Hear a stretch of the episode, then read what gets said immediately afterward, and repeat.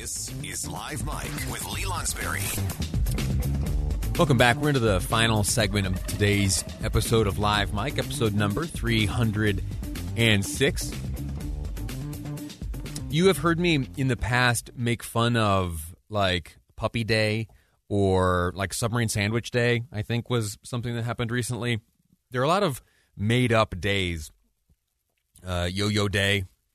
Uh, what else? Like Recycle a Plastic Bottle Day. I, I swear to you, every single uh, cause, every single product, every single store has uh, tried to use that marketing tactic of creating a, a special day just for them. Well, if I'm honest, that bothers me.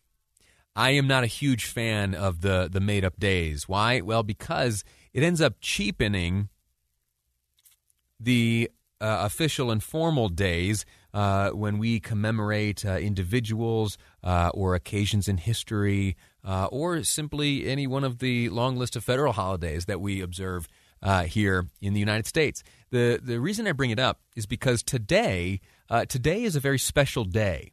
Today is a day where we really should be taking a moment to think about uh, something that someone has done for us to make the freedoms we enjoy possible. Today, March 25th, is National Medal of Honor Day. It honors those who have received the nation's highest award for valor in combat. Now, I, am to the following question I'm about to ask you. I don't ask it uh, to to shame you at all. I don't ask you uh, to to make you feel bad. Uh, and, and, many of you will be able to answer this question. Uh, but if you can't, uh, I'd invite you to spend a, a little bit of time uh, Googling around, use the internet, uh, read up on some of the recipients of the Medal of Honor who called Utah home, Utahns who have received the Medal of Honor. Uh, I mentioned that we'd be discussing this just a, a moment ago, and I, I have received uh, a few text messages from individuals who were able to name some of them. That's, that's very good. I bet, though, the majority of us can't. And I will admit I will admit, uh, until uh, not that long ago, when I became very curious about the history of the Medal of Honor amongst uh, Utah residents and uh, those born here in this great state, uh, I I wouldn't have been able to name anyone. So what I want to do now, I've got about uh, six minutes before you and I have to say goodbye. I want to run through their names, and I want to share with you some of the citations, some of the some of the details surrounding the events that earned these uh, military men their Medal of Honor. So I'll go through first uh, and read the list of names. Uh, remember them if you can, and if not, just Google them later on because they deserve to be remembered and uh, they deserve to have their uh, story uh, shared, maybe tonight at the kitchen table as you gather up with your family. so here we go. The list Mervyn Sharp Bennion, William Edward Hall, Brian Miles Thacker. Jose Valdez, George Edward Wahlen. Others include Bernard Francis Fisher, Edward Stanley Michael, uh, Gary H. Kiskers, and Frederick Jarvis.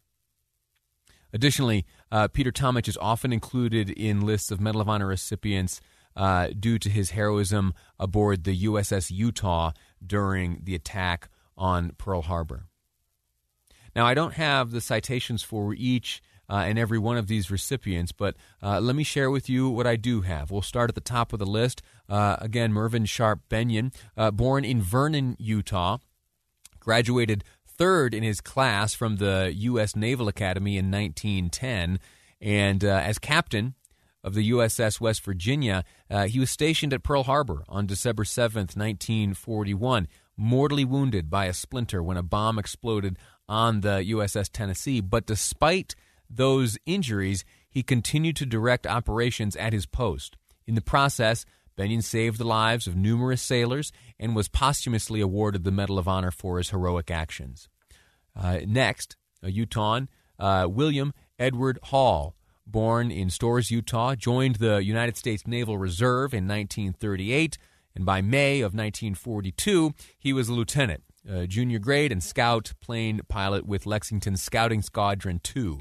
Now, here's uh, what earned him his Medal of Honor. During the Battle of the Coral Sea, Hall repeatedly and effectively executed counterattacks against a superior number of enemy planes despite heavy and fierce fighter opposition. On May 8th, after taking down three enemy planes, Hall was seriously wounded but still successfully brought his damaged scout bomber safely back aboard his ship. After his service, Hall served in the Veterans Administration for 26 years.